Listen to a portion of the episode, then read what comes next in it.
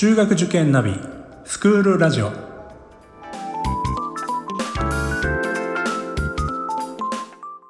スクールナビゲーターののびるです。この番組は中学受験を目指すご家庭に学校の先生からの生の声や受験に役立つ情報をお届けするラジオです。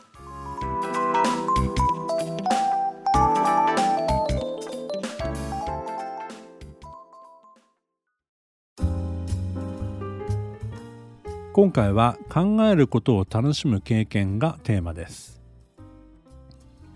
当たり前のことなんですけども人間はいつも何かを考えながら生きていますよね。横断歩道で青信号が点滅しそうだから急いで渡らなくちゃと小走りになるとか外出する前に夕方から雨になりそうだから洗濯物は取り込んでおこうとか私たち大人は周りを見て先のことを考えながら生活しています。まあところがですね、子供はそうではないんですよね。時間や場所を忘れてずっと同じ遊びに没頭していることがありますよね。親からすれば、いつまで同じことをやっているの？よく飽きないわね。と感じるのですが、子供にとってはその時間こそがゴールデンタイムなんですね。お砂場でトンネル作りをしている子は壊しては作り壊しては作りを繰り返します。大人でしたら何度かやってるうちに頑丈なトンネルを作りそれで完成とするでしょう。しかし彼らはたとえうまく作れてもまた壊して作り直すんですよね。答えを見つけたいのではなくて作る過程を楽しんでるようにも見えます。ですからもっとこうしたらいいのにと大人が手を出そうとすると邪魔するなとばかりに、えー、拒否反応を示すことがありますよね。大人が手を出すと正解が得られてしまうことをあたかも知ってるかのように明らかに無理そうに見えることでもやってみたい。自分の力で作ることを楽しんでいるんですよね。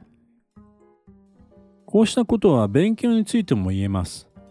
子供が答えを見つけられずに考えている時にむやみに大人が正解を教えてはいけないということなんです。お砂場では見守ることはできるけども勉強のことになると手を出してしまうというまあこれも親心だとは思うんですがなかなか難しいですよね。結局大人が手を出してしまうということはわからないことを楽しむという大切な経験を奪い取る行為になってしまいます。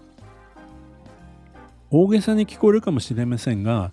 未知のものに恐れず逆にそれを楽しみながら物事に取り組める人こそがこれからの社会で活躍できる人ではないでしょうか。わからない問題を考えることが楽しいと思えることをそうでない子では一問を解く価値に大きな差が生まれます。楽しいと思える子はたとえ出した答えが間違っていてもここで間違えたのかと思考の過程を振り返りながらしっかりと修正していくことができるんですね。まあ間違っていても楽しいんです彼らはですね。しかしわからないからとすぐに諦めたり過程よりも結果にしか興味がわからなかったりするとたとえ答え合わせや解き直しをしても分かったつもりで終わってしまいなかなか成果が上がらないんですね。低学年まではちょっと考えればわかるようなワンステップで解ける思考力問題を子どもたちに解かせて、まあ、できる喜び、まあ、私たちは分かっちゃった体験と呼んでるんですが、まあ、そういったことを体感させることが重要なんですね。できてもすぐに問題のレベルを上げるんではなくて次も同じレベルのものが良いでしょう。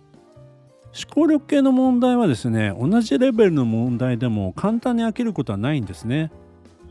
公園の砂場と同じなんです。そして十分にそのレベルができるようになってから次のステップに進ませてあげた方が良いでしょうね。十分な自信と自力で解けることの楽しさを身につけてからの方が次のステップでたとえ壁に当たったとしても簡単には諦めなくなります。最難関校向けの授業を担当していた時の話なんですがある子が授業前に「先生この問題お母さん解けたって」とプリントを出してきましたそれは2、3日前に行った私の講演会で保護者の方に配布したプリントでした。講演の最後に面白い問題がありますので、ぜひお家でやってみてくださいと伝えたのですが、その問題を見事に解説をつけて解いてきました。へえ、お母さんすごいねと言うと、僕もお父さんももう少しできそうだったのに、お母さんが先にできちゃってもう悔しくてって言うんです。私はこういうご家庭だからこそのこの子なんだなというふうに確信しました。この子は本当に粘り強く考えることができる子なんです。この授業では御三家をはじめとした超難問を時間無制限で解かせることがあるんです。中には2、3分もしないうちに諦め始める子も出てきます。しかし彼はどんな問題であろうとひたすら手を動かしながら考え続けることができる子なんですね。やめと言うまで顔を上げません。まあ、家族でよく問題解いたりするの？と聞くと小さい頃から日曜日は問題大会みたいなことをやっていますと言うんですね。その言葉からは単に受験のためではなくて家族みんなで楽しんで勉強している姿が目に浮かび本当に素敵なご家庭だなというふうに感動したことを覚えています。中学受験は限られた時間の中で結果を出さなくてはいけない世界です。受験学年ともなればダラダラと考えている時間は無駄な時もあります。しかし考え抜くことを楽しむ経験をしてない子はですね時間があってもわからないという不安に負けてしまうんですね。回答力はあるんだけれどももう一歩のところで心が折れてしまうんです。この差が合否を分けてしまうこともありえます。家族で思考力問題を解かなくてもいいんです。ボードゲームをみんなでやったりとかですね。あるいはもう外で遊ぶ。そういったことでも日常生活の中で家族みんなでああでもないこうでもないという考える時間を作ってあげる。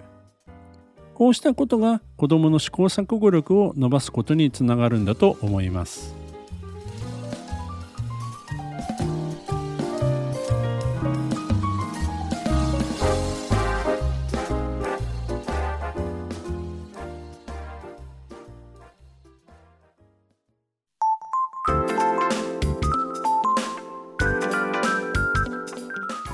スクールラジオでは番組への感想、出演してほしい学校など